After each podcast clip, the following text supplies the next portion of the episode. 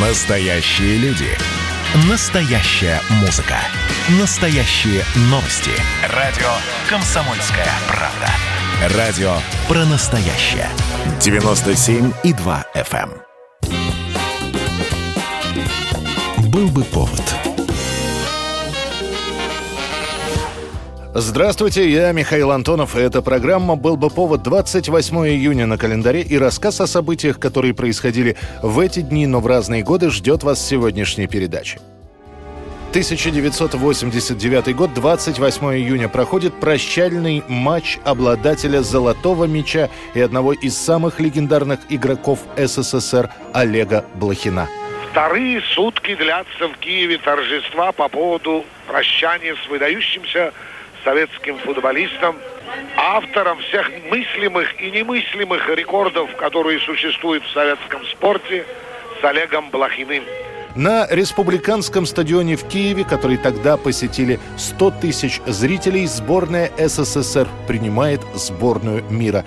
Из зарубежных гостей на матч приезжают бельгиец Пфаф и немец Штилике, француз Рошто и Югослав Савичевич и многие другие. Сам Блохин первый тайм играет за советскую сборную, второй за команду мира. На трибунах болельщики с плакатами «Олег, не уходи». Это был даже не матч, а скорее футбольное шоу. Всех веселил вратарь Пфаф. Он примерно то же самое делал на прощальном матче Мишеля Платини. Он то дурачился в воротах, то менялся с Блохиным местами. В финале, когда стало понятно, ну что не может Олег Блохин уйти с поля без гола, на нем специально сфалят в штрафной, и на 90-й минуте встречи Блохин забьет свой последний официальный гол с пенальти. Вот она точка. Вот она замечательная точка ультра Си сегодняшнего матча. Олег забивает третий гол ворота соперников. И счет становится 3-2.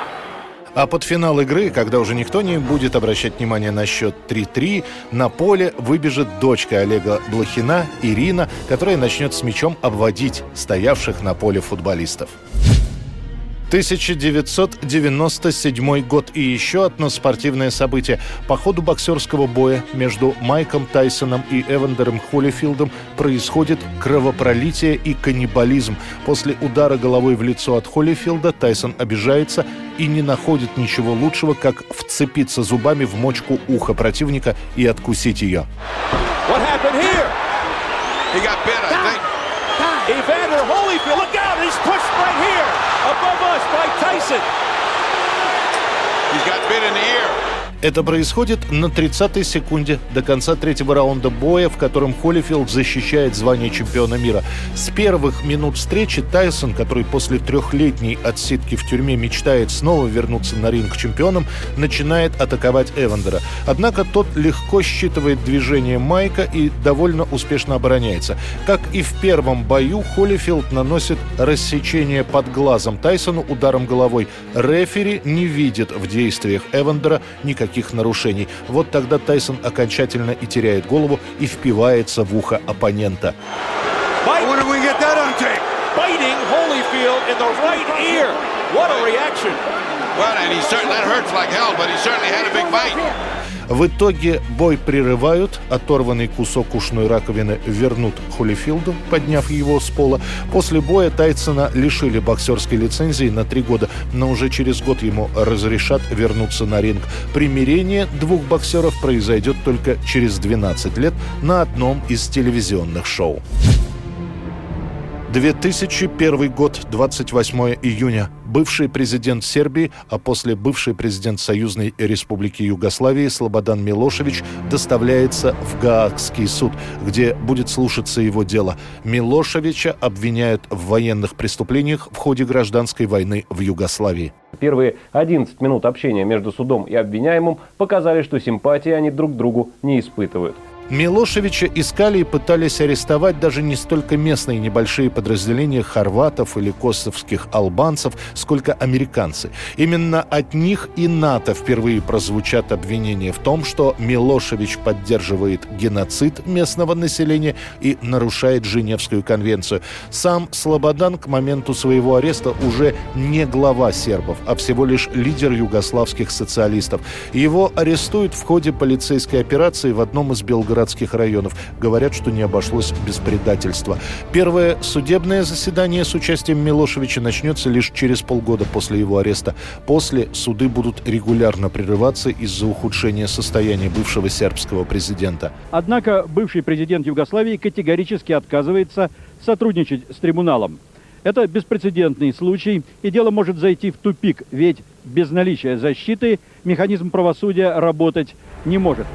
Свой приговор Милошевич так и не услышит. Он скончается от инфаркта в камере тюрьмы, так и оставшись не осужденным, а всего лишь обвиняемым. Правительство Сербии и Черногории откажется хоронить бывшего президента с государственными почестями. 2003 год, 28 июня. Проходит мировая кинопремьера. На экранах «Пираты Карибского моря. Проклятие черной жемчужины». Сделанный на основе диснеевского аттракциона фильм собирает огромную кассу и переводит в ранг настоящей суперзвезды Джонни Деппа, который исполняет в картине роль капитана Джека Воробья. Так-так, Джек Воробей, не так ли? Капитан Джек Воробей, мой друг. А где же ваш корабль, капитан? Присматриваю. Его тут. Сказал, что реквизирует корабль. Я говорил, он не врет. Вот его вещи, сэр. Персонаж Деппа в первоначальном сценарии появлялся всего лишь в нескольких сценах и был фигурой малозначительной. Однако после того, как Джонни появился на площадке в гриме, в дредах, с подведенными глазами и с покачивающейся походкой, роль решено расширить, и она стала украшением фильма. Правда, многие критики не верят, что пиратская тематика загонит зрителей в кинотеатры. Слишком много в Голливуде было похожих проектов, которые проваливались один за другим. Это ацтекское золото. Одна из 663 пляшек, что индейцы отнесли Кортесу как выкуп. Выкуп за кровь, доставленный с надеждой положить конец расправам. Но алчность Кортеса была неутолима.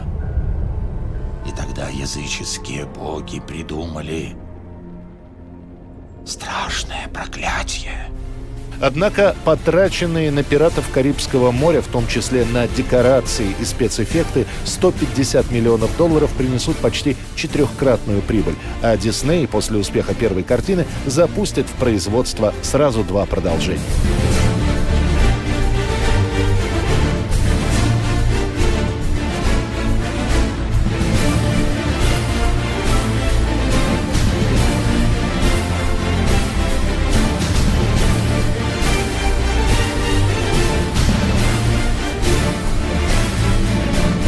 Это была программа «Был бы повод» и рассказ о событиях, которые происходили в этот день, 28 июня, но в разные годы. Очередной выпуск завтра. В студии был Михаил Антонов. До встречи.